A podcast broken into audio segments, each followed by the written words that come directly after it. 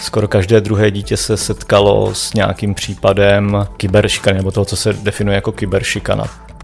U nás se předvolebním heslem stalo nikomu nepomáhat.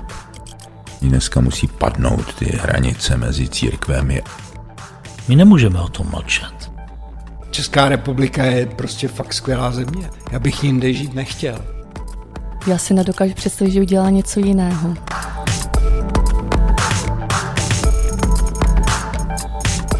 Podcast Pijavice vám přináší portál Gift.cz, díky kterému můžete podpořit dobročinné organizace svým nákupem na internetu, aniž by vás to cokoliv stálo. Organizacím jsme takto poslali už přes 10 milionů korun. Přidejte se k nám na www.gift.cz.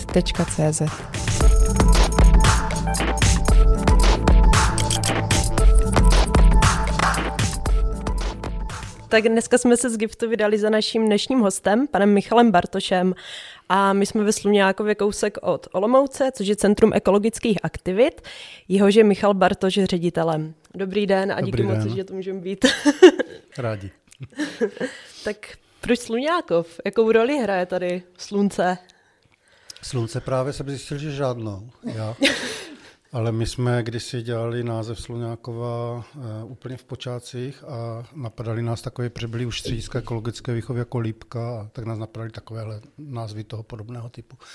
Pak a anglické, protože už to bylo po revoluci, tak jsme třeba Walden, jako podle Henryho Davida Sorova a, a tak. A pak jsme nic nevybrali, protože všechno nám přišlo hloupě, tak jsme vybrali nakonec to nejhloupější, někdo tak zvolal na, na závěr, tak Sluňákov, tak jsme už toho měli plný zuby, tak jsme řekli tak Sluňákov.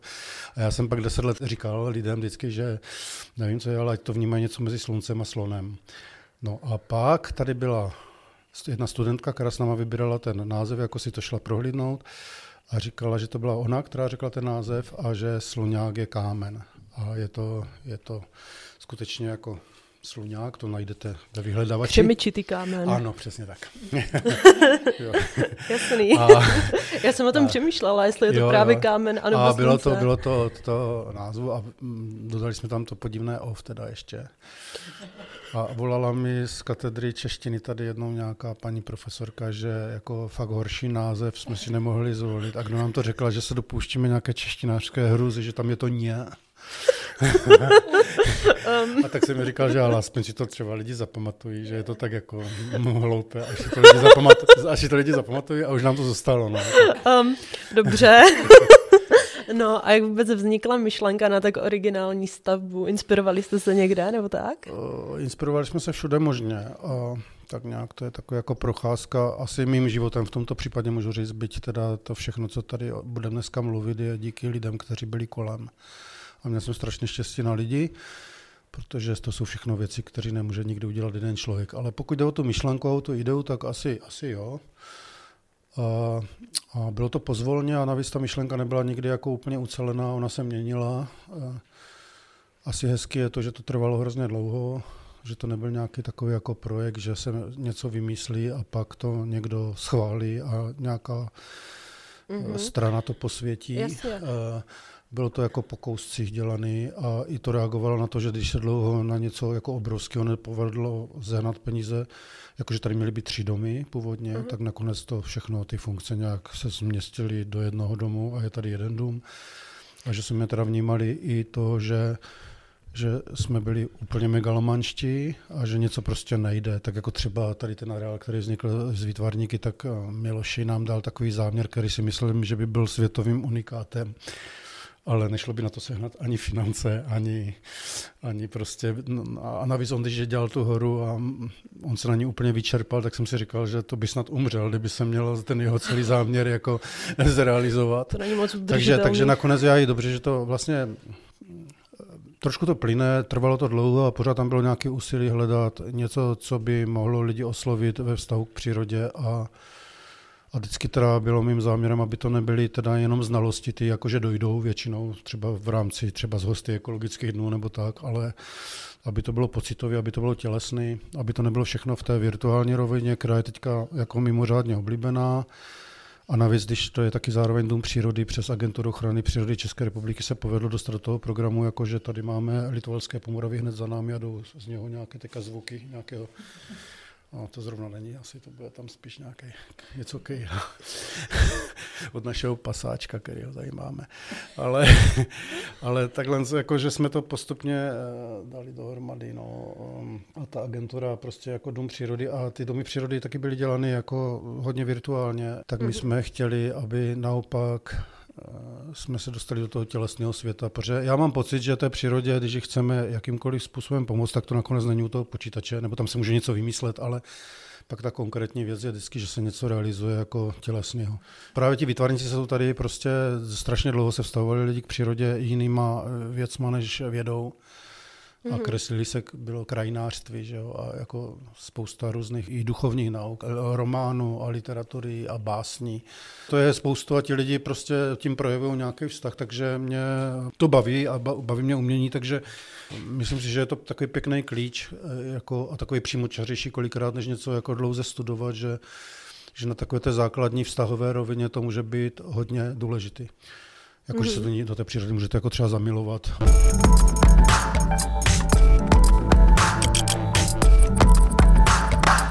V souvislosti s tím uměním. My teď sedíme konkrétně v rajské zahradě rostlin a živočichů. Jak vznikla myšlenka na takový prostor ve tvaru lodi a pro posluchače, kteří nás teď nevidí, tak mohl byste tady ten prostor krátce popsat? To mohu a jako jak to vzniklo, to, to velmi zajímavě to vzniklo. První věc bylo, že, že autorem je František Skála, což je t, jako v podstatě nevím, jestli je národní umělec, jestli se to ještě dává, ale ten statut prostě pro mě má. Takže jako hodně oblíbený člověk. On nám jezdil taky na ekologické dny, něco povídal, my se bavili, bavila mě jako to, to ty práce, co dělá a Několikrát nám tady chtěl utíct, protože tady pořezal, aby, protože trošku říkal, že ten prostor ho nechce a pak tady je taková cihlička, kterou jsme našli nedaleko od Litovle, tam si vidíte to FS, tu cihličku tam pod tím výklenkem, tak to našli jsme na Šargounu, tak jsme si řekli, že je to František Skála a že jsou to jeho iniciály, iniciály. A to není schválně, to tam nevěděl on, ale on, on našel dvě, jednu si vzal k sobě do ateliéru, myslím někam, nebo do Prahy někam a tu druhou tady takhle zabudoval. Takže nakonec jako byl to dlouhý proces. On, on mu se ani nelíbí ten dům, protože se mu nelíbí ta moderní architektura a to, jak ten dům je přiznaný. On, on dostal ten eh, dům jako Grand Prix architektu, ale Františkovi Skálovi se nelíbil. A eh, první teda nápad Františka Skály byl, že tady je nedaleko obecních hřbitov. A první myšlenka Františka Skály byla, že, ten, že ta rajská zahrada eh, bude obdélníková a bude se vcházet eh, ne tady jako přes kormidlo a přes ty dveře, které jsou jako kormidlo, ale že se bude vcházet do toho obdélníku jako z boku. A už ten prostor byl teda členěný stejně, jakože je tam klášterní zahrada a pak za plot, eh, je to oddělený plotkem a pak je jako nějaký vesnický dvorek a je to taková jako trošku idylka a vypadá to hezky.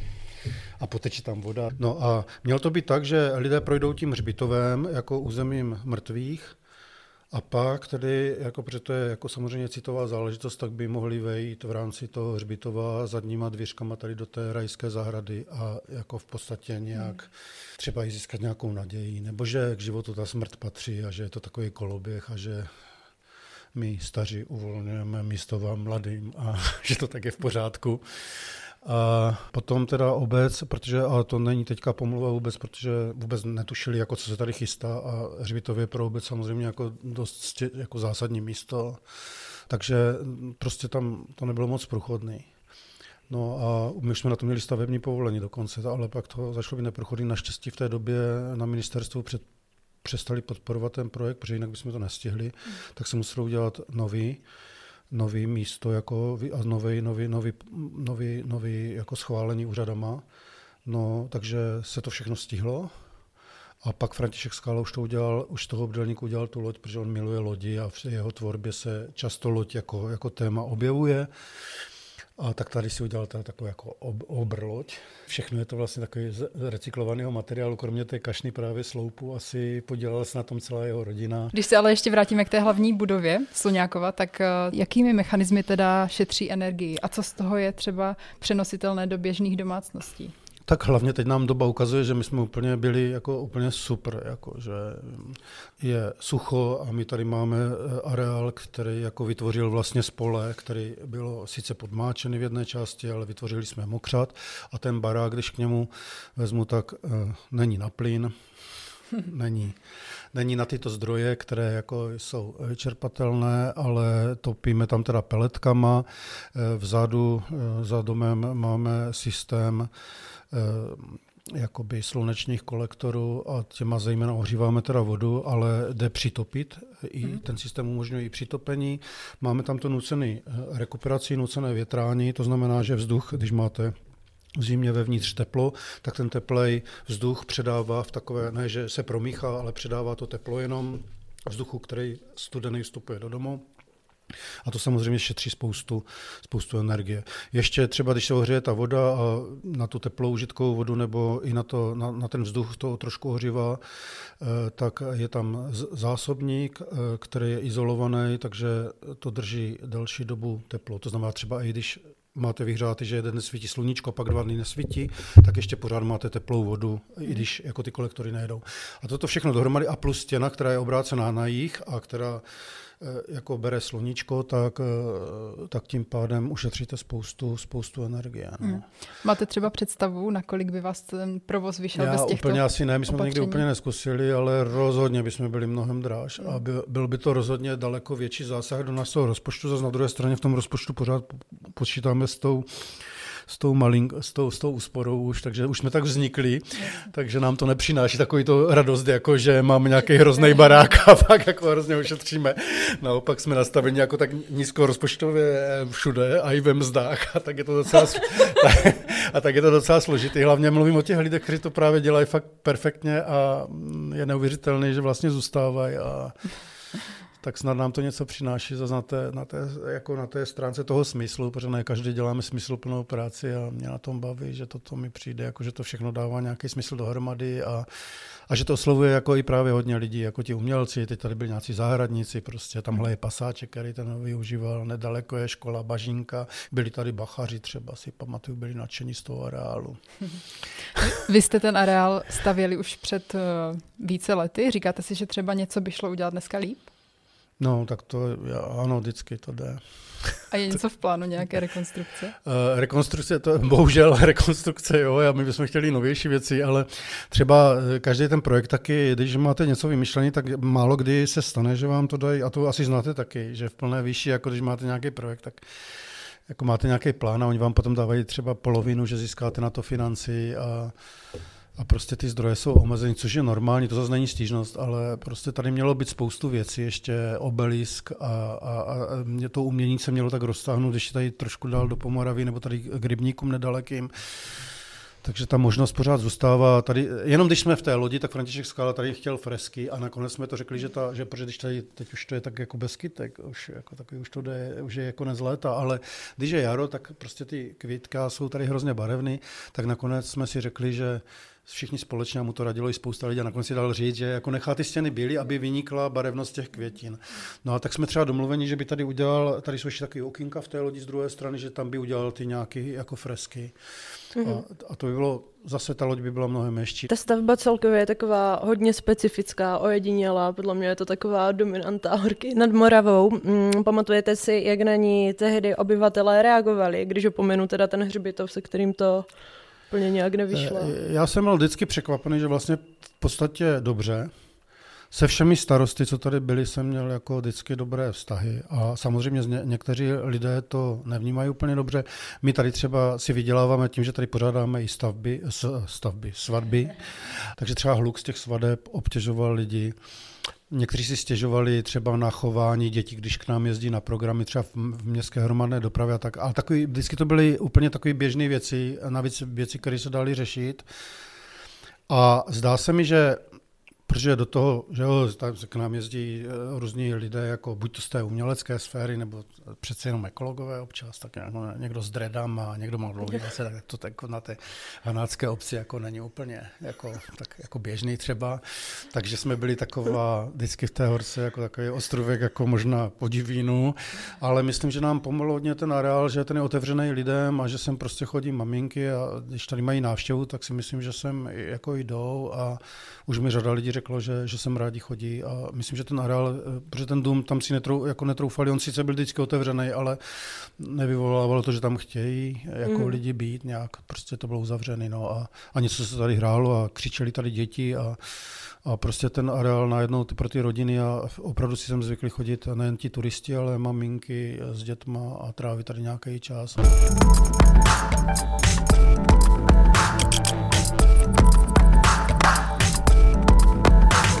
Nějak vzniklo a rozvíjí se díky podpoře města Olomouc. Mm. Pamatujete si, um, jak se ta spolupráce navazovala, nebo našel jste podporu pro ten projekt snadno? No, je to úplně podle mě už neopakovatelná věc, protože já jsem byl součástí, po, po, po revoluci jsem našel místo na odbor životního prostředí.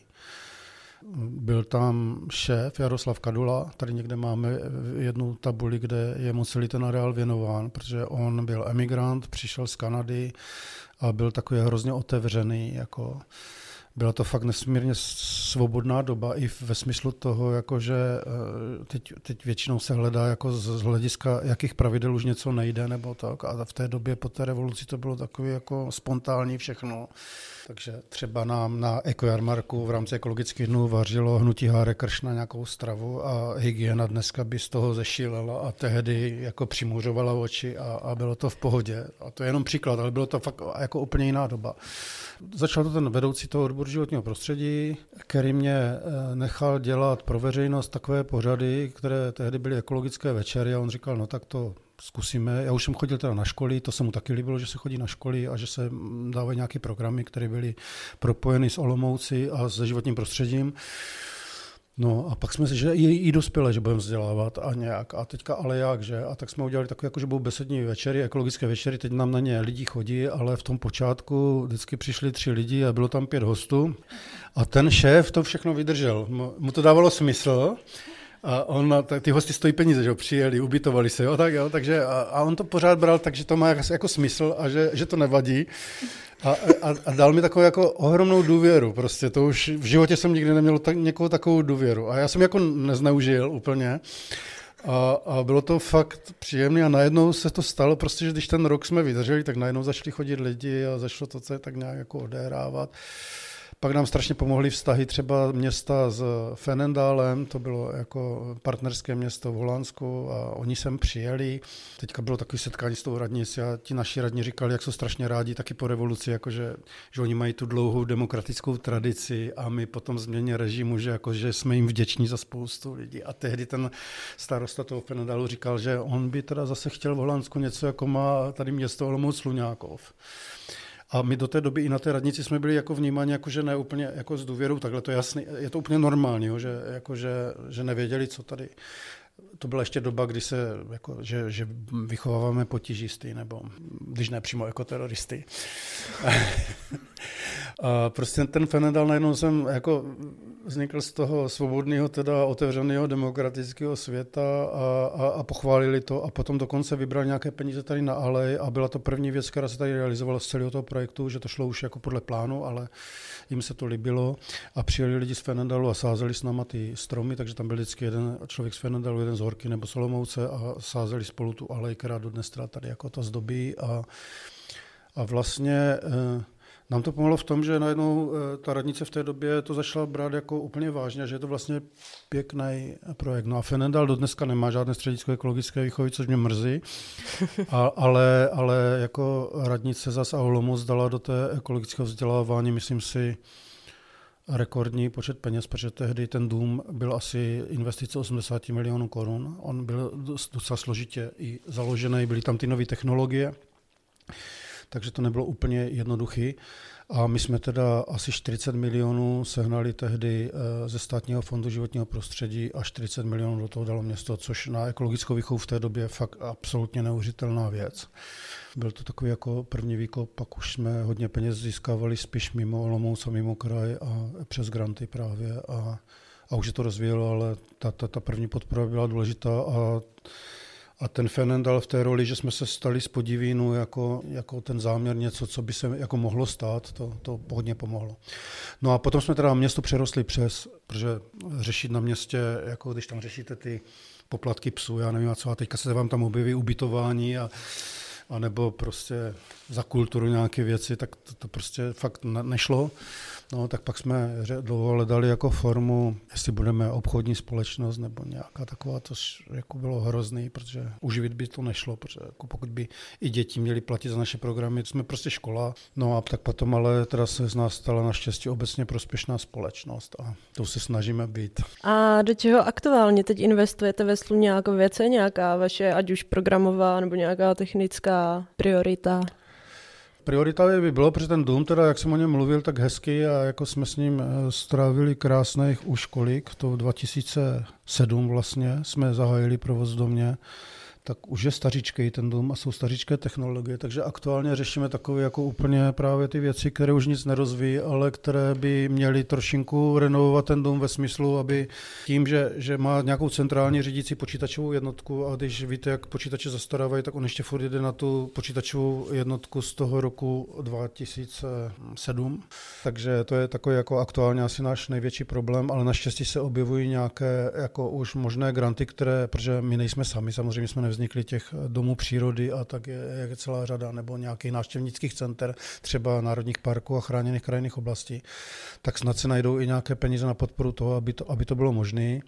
No a pokud jde o takový ten běžný provoz, tak teda teďka aktuálně máme za sebou eh, tábory jak příměstsky, tak normální pro, dě, pro děti. Dá se říct, že se tady vlastně snoubí ekologie, umění, kultura Viděli jsme, že tady pořádáte i workshopy, jo, kde se Jo, učí... je to fakt bohaté a mně se to, to strašně líbí. Jo. A, i, pece, že? a i, i, i hlíně, jo, archeologie. je, ale jasně, a to zase oslovuje, ta archeologie oslovuje celou řadu lidí přes tu historii zás a Teď uvedu jeden příklad. Jsme tady uh, Habima Fuchs, což je umělkyně, natáčela tady umělecký dokument, takže i filmáři je to hodně. No. A mě to dělá právě toto dobře, že vlastně my jsme to od počátku nechtěli, aby to bylo jenom, že ekologové ekologům. Mm. Jak jsme mluvili o tom, koho to všechno může zajímat, jo. to je to vlastně přínosný a že se tady objevují ty eh, prostory mezi, prostě, mezi těma hmm. bublinama. Takže ta výuka potom i napodobuje vlastně, a můžeme o tom mluvit, že hmm. napodobuje takový jako ten, ten reálný svět, ta ekologie totiž nikdy není, že to zachrání ekologové, nebo lidi si myslí, to umíte, tak zedník spraví zeď, tak ekolog jako zachrání přírodu, ale tak to nefunguje, protože ta příroda, pokud zůstane takhle, tak se jako nemá šanci nějak to jako zachránit. Pokud, pokud bude inženýr, který na ekologii se dívá přes prsty a ekolog, který zase nevnímá nic jiného než svoje věci, tak se nezachrání nic. To je sympatický přístup a mně se líbí, že vy tady nejenom vodíte školy a mladé lidi, ale děláte tady ta, prohlídky také pro seniory. Vidíte přece jenom nějaký rozdílný přístup k ekologii v rámci těchto generací? Tak já jsem senior, že? Takže já můžu těžko něco, já můžu těžko něco hodnotit. Já už se těším strašně do důchodu a až sem jako přijedu na nějaký výlet jako a budu to vidět a budu vidět, že už to někdo používá třeba jako, já nevím, jako něco úplně jiného, ten areál. Ale jako nejvnímavější mi vždycky přišli předškoláci a pak ti seniori, jakože vždycky mi to přišlo jako takový, ne, ne, mezi tím to, ne, mezi tím, že ne, ale no, tak jako druhý stupně a střední školy to bylo jako těžký pro mě, že jo. A, ale, ale myslím si i v tom jako smyslu, že eh, už čekali, co ten učitel bude říkat, když to u těch malých dětí jsem cítil ještě takovou otevřenost a hravost, prostě ještě neodmítání těch nevědeckých přístupů občas. Když to už té třetí třídě už se dívají ty děti, jestli paní učitelka, jestli to jako, jestli můžou odpovědět nebo nemůžou, a jestli teda je to dobře, a jestli jim to říkala nebo ne, a do toho paní učitelka vnikne, já jsem vám to přece říkala. Když to na té mateřské škole je to takové, jako, to, jako ty děti reagují tak nějak spontánně, no, a My máme strašně výhodu v tom, že ne, ne, nejsme teda školský zařízení. Ty školy musí plnit nějaké osnovy a tak. A my si fakt děláme eh, programy, které jsou napojeny buď to na ty velké problémy, jako třeba klimatické změny, eh, biodiverzita a tak, anebo na něco úplně konkrétního, třeba na náš rybník a na život v něm a tak. A to si myslím, že je hrozně fajn, že máme v tomto svobodu a, a, a ti lidi potom mohou dělat a, jako vypiplávací programy, které sami rádi učí. A když už toho mají dost, tak můžou učit jiný program, nabídnout jiný program, no a takhle jdeme taky 30 let a ty školy se k nám hlásí úplně neuvěřitelně. Myslím si, že město, když ten barák stavilo, že si řeklo, že, že z toho bude pak nějaký hotel nebo nakonec něco, že to nevydrží, ale už to teda žije dlouho. A ty pobytové programy, protože máme i týdenní programy, kdy u nás děti spí, tak je to taková v podstatě škola v přírodě s naším programem, tak i tam jako je těžko se k nám vlastně dostat. A přitom nejsme sam, máme dost konkurence jako v, tom, v těch programech pro školy a i ve střediscích ekologické výchovy v jiných krajích, ale myslím si, že toto funguje fakt jako dobře. No.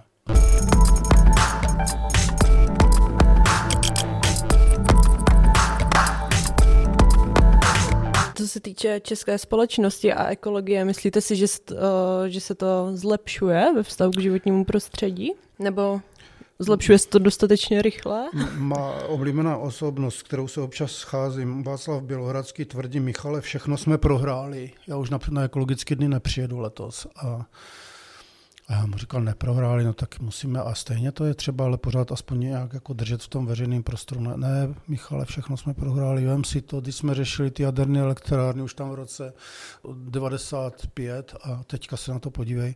Ale já to vidím fakt jinak. Zase to uvedu například, máme takovou divokou chatu, kde nesekám úplně trávu, nebo teď je část úplně nesekané, část tak málo posekaná a část je posekané. A 15 let, a to je fakt jenom příklad, jako, ale že to se vidím ve spoustě věcí toto. 15 let jsme byli jako ta chata, že jsme tam podiviní a že se o to vůbec nestaráme. Když, když někde byla míš, tak prostě od nás a když někde hovadu, tak od nás, jo. Jako přilitávalo, jo. Ale ona fakt, ta zahrada zase pro mě byla, dole jsem udělal tůňku takovou jako divokou a tam byli čolci a žaby a a, a ptáku ta zahrada měla. To opravdu okamžitě jako zabere, to zkuste někde nebo někde neposekat a nechat vykvist květiny a okamžitě to jako vidíte. Pak přišly ty sucha a kurovec a kalamity větrný a uragány a tornáda a to, čeho si teďka všímáme, No a zdá se mi, že už to není jenom záležitost ekologů a i v té obci se to proměnilo, ta změna, tam prostě byl les a najednou kolem té obce nebyl les a bylo to fakt bráno jako obecní tragédie a najednou lidi se mě ptali, co se děje a tak. A jako ten zájem té nezelené veřejnosti se mnohonásobně snížil. Najednou to neřeší právě ekologové, ale třeba tady najednou zjistíte, že jsou někde, že řeší vsaky vody na školských areálech a řeší to už nějaká inženýrská skupina, Jo, a teď se dělají strategie ve, strategie ve městě Olomouci, který prostě se už týkají těch opatření, které by měly eh, tu vodu víc zadržovat v krajině. Dřív to vůbec nebylo, takže já si myslím, že se pohla strašně moc dopředu. Otázka je, co s tím udělá ta válka, ekonomická situace, protože ono to vždycky něco stojí a to bohužel mm. teďka si myslím, Jo, jak už to vypadalo, že začneme ty přírodní zdroje řešit, tak se řeší nákupy zase zpátky uhlí, že a, a bohvy, a, nebo dokonce mazutu a já nevím čeho. A, to není dobře, ale je nás moc na planetě a musíme mít teplo v zimě. A toto si myslím, že to může velmi výrazně zastavit ty snahy, které byly co mě na tom neuvěřitelně mrzelo, že jako třeba tady místně, já nebudu vůbec jmenovat, ale že spousta mladých lidí dělá, i demonstrovalo jako ty pátky a pak bylo na té radnice projednání těch opatření, které to mají vysloveně spravit a tam je fakt místo na to, aby ta veřejnost tam přišla a vyjádřila se k tomu a třeba něco ještě pohla nebo doplnila a, a tam nebyl teda jako fakt vůbec nikdo. A teď tam byli zpracovatelé, lidi z úřadu, pan primátor. A pak se nedivíte, že někdo řekne, tak oni jenom křičí. Jo, a já to tak neberu. No je to samozřejmě asi lákavější a všechno a nějaké to projednávání. Možná to bylo blbě propagované, třeba já jako fakt nevím. Ale je fakt, že i když my děláme nějaké večery, ale to je možná tím, jak jsme dlouhodobě si pěstovali eh, to posluchačstvo, že jako tak spíš na té kulturní úrovni, tak když děláme něco potom čistě v odpadech nebo něco, tak se to musíme teďka naučit jakým způsobem přilákat lidi i k těm tématům, které jsou takhle. My jsme měli člověka, který fantasticky mluvil a bylo tam skoro plný sál, jak vznikaly různá pojmenování v krajině, třeba jak vznikne zábřeh, jo, že za břehem. A, a a taky ten míst, místní místopis, který strašně souvisí s krajinou, ku podivu. A on o tom hrozně hezky mluvil. No a máte plný sál a pak máte o odpadech ve městě a přijde vám tam deset lidí. Mně se zdá, že kolikrát ta veřejnost jako ani neví, jakou má možnost se zapojit, že se třeba neví moc o těch místních Určitě. referendech, neví se prostě Určitě. o takových jako různých nástrojích a že ti lidi, když to prostě neví, tak jako Tam bychom mohli zase mi pomoct, ale zase máme málo my financí na propagaci a jde to... To by mělo dělat sami ty obce, si myslím. Jo, spíš, jo, jo, no. ale je to složitý. Je to složitý. Mm. A oni taky ti politici mají jako své agendy dost a eh, fakt, fakt by to chtělo někoho, kdo to umí. A... Následky Ale té- zlepšilo se to pro mě jako výrazně teda toto. Jo? No, já, já jsem mluvil o tom krásném období, kdy to tak všechno plynulo samostatně. Pak bylo takové jako období, kdy to úplně nešlo. Teď si myslím, že ta informovanost je lepší, nebo když člověk Mhm. mm. chce. To právě, jak jsem říkal, že ti mladí lidi nepřišli nakonec na to projednání, tak, mm, tak přece, když to chci vědět, jestli to projednání je, tak jako to si zjistím, protože si zjistili spoustu věcí. Já, já když jim zase lidi vyčítali, že, jako, že nechodí do školy a jenom, že se radši vyhnou škole, že demonstruje, tak já jsem říkal, no to jsem si naklepal teploměr, když jsem se chtěl odlít ze školy, to, to jsem nenačetl, nenačetl studie o klimatu a ještě abych tam dokázal mluvit a, a, a ještě někam, jedno to není moc ulivání ze školy, to jde dělat daleko jednodušeji, že jako to ulivání. A psat dopis panu primátorovi, že nesouhlasí s něčím nebo něco, nebo že se zastavuje někde půda. A je pravda, že jako je to na té straně těch obcí a těch úřadů asi, aby jako vytvářeli. No. A, a, a Olomouc má teda nás. Fakt máme jako některé teďka pokusy dělat nějaké věci společně a reagovat na ty studie a nám se to tady líbí. A je to ale složitý a je to fakt nový a musíme se to sami učit. Takže oni vždycky mi řeknou na městě, vy už máte 30 let zkušenosti, jako že oslovujete veřejnost. A jsem říkal, to, to je fakt trošku něco jako jiného. Následky té klimatické změny my už teď vidíme, vidíme hodně i v Česku, ale přesto jsou prostě lidi, kteří řeknou, nebo be, berou to jako názor, to globální oteplování a tak a řeknou, že tomu nevěří, tak co odpovídáte takovým lidem? No, já Jestli se vás někdo ptá. Já se snažím jim to vysvětlovat pořád. Uh-huh. To je o vzdělání, no, potom, že když někdo řekne, je, vy furt otep- po- poteplujete a dneska je taková zima, no, tak o, o tom to není, ty klimatické změny, jako jo, že je to o počasí kolikrát, ale to počasí je nám blíž, je to fakt složitý. Já myslím si, že je to hlavně o vzdělání a je to furt vysvětlování, a, ale teďka třeba v Americe se ztrácí voda, že je v obrovských řekách a je to, jako může to být úplně zásadní problém a stává se to zásadním problémem. Protože eh, když se bavíte s těmi věci, kteří dělají ty modely, na základě nichž ty klimatické změny jako hrozí velmi moc, tak eh, jako podivu je jich strašně moc těch věcí, kteří cítí, že je to problém. To už je, je jich víc než u covidu třeba možná, jo? Jakože, jakože tam je fakt zhoda, nebo jak s tím covidem, je zhoda na tom, že třeba jako něco by se mělo dělat. Na druhé straně každý vám řekne, že do toho modelu se vkládá nějaký údaj, který ale pro toho samotného věce, který to tam dává, než to vypadne ty výsledky, je z mnoha důvodů jako problematický. Ta věda je dneska v takové pozici, jako že ti věci nám mají vysvětlit úplně všechno a říct, jak, jak to má být, ale oni často taky neví a věda ani není na to. Věda naopak může být problematizovat některé věci, že? že z jednoho pohledu je to takhle, z druhého pohledu to je jinak. A teďka ty vědy jsou navíc tak specializované, že pak ten ekolog může být jako třeba nevidět věci kolem, protože si myslí, že on je ten úplně zásadní a má tu pravdu. Já, já svým způsobem to taky vnímám, protože jsem to vystudoval a já vždycky říkám jako úplně nej, nejjednodušší banalitu, jako že příroda si bez člověka vystačí, ale člověk bez přírody ne. No ale to je, tak, to je, tak, je to tak samozřejmé, že to potom nevnímají eh, lidi, někdy chtějí vytěsnit. eh, Já už sám někdy, když to máme starosti docela doma, teď jsem říkal, my nemáme starosti. Jo, jo protože to bylo moc. Nějaké nemoci se objevily a tak. My nemáme starosti. A, a když to člověk řekne, ono je to jako nějaká taková jako úleva a to fakt řada lidí není. Stačí nám naše osobní žaly, rodiny žaly, než ještě jako vnímat ty jako environmentální žaly. A navíc oni nikam nevedou ten pláž nakonec, no. Jakože mm. zase to řešení je úplně někde jinde, takže eh, já myslím si, že environmentální žál není, že, že je pochopitelný, ale není to jako v podstatě řešení. A že ti lidi budou existovat se svýma názorama, to, to tam je a mm, je to pro mě to otevřená debata, eh, kterou komplikuje to, že řada těch ekologů mají pocit, že nemají čas, prostě, protože se to stane, protože teďka už je to, už je to pozdě třeba, tak já už nemám čas s tebou diskutovat nebo tě vzdělávat. Už teďka musíš něco dělat a já ti to teďka třeba řeknu nějakou demonstraci. No. A taky to chápu, ale mm, ta příroda má spoustu zpětných vazeb, teď je to ten nejkomplikovanější systém. Vždycky mi to bereme jako, řada lidí vnímá, že ta příroda je ani ne tady, ale až tam jdeme, až vejdeme do toho lesa, ale to jsme my. Že? Mm. A ten areál mimo jiné tady to říká, že vy se díváte, jako dává ten rozměr, že si vylezete, každé, každé ty umělecké dílo má plošinku jako na výhledu, to znamená, já vidím, že mě něco přesahuje. A pak má nějaký meditační areál vevnitř, kde si můžu jako, aniž by to mělo průvodce nebo někoho, že samo to působí, že jako pokud teda člověk je trošku, není úplně zatvrzelej, tak Ježíš Maria, to je krásně na tom světě, nebo, nebo tady je bašina, jo, to je, to je, a co já jsem v tom, já jsem takhle z malinký, jak kdy pod hvězdama, že, a pak si vleze a může si to nějak zažít, no. Mm. A to umění to umocňuje, jako že, že to dokážou ti umělci udělat tak, že člověk si to víc uvědomí.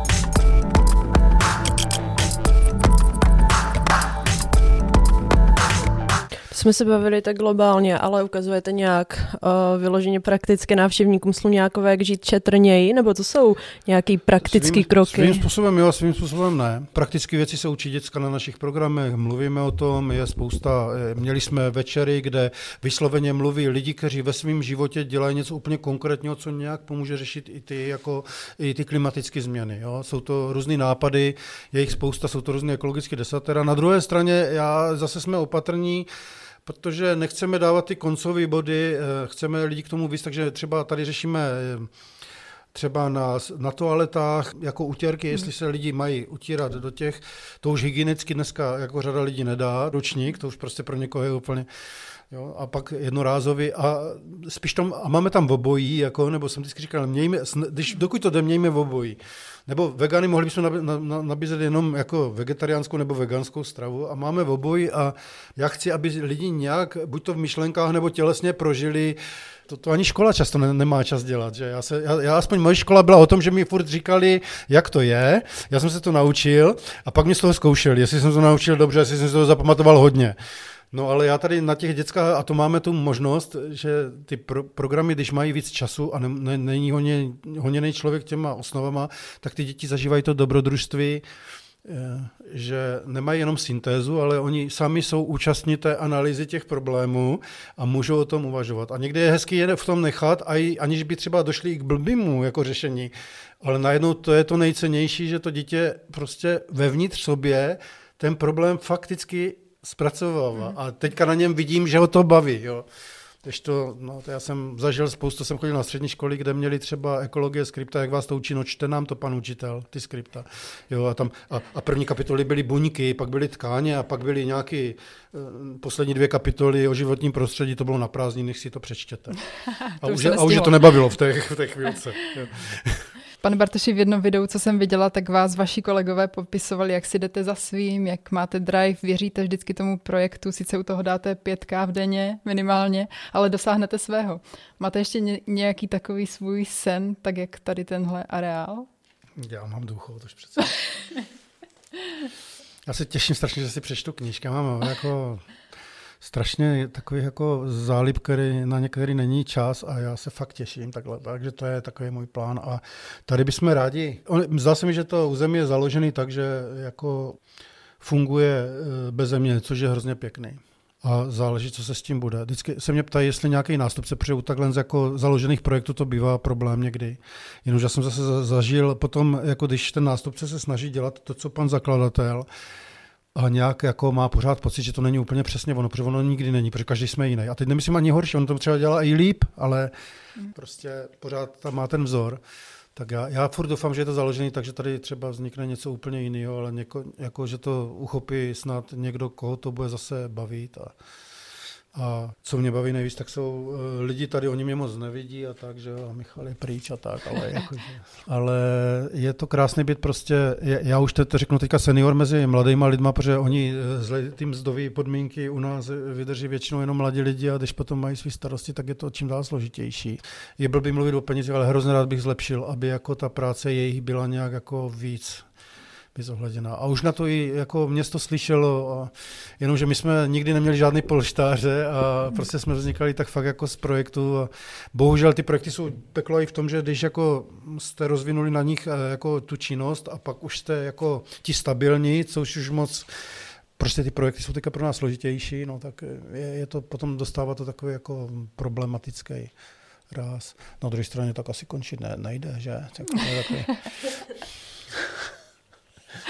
No. Moc, moc děkujeme, že jo. jsme tady mohli být. Děkujeme ne. za rozhovor. Děkujeme za návštěvu. Připomeneme, že Sluňákov jde podpořit přes Gift, když budete nakupovat na internetu. A to taky děkujeme, že to dá. To je pěkné. A určitě, kdo tady ještě nebyl, tak zveme. Hmm. My taky. Takže děkujeme. Děkujeme.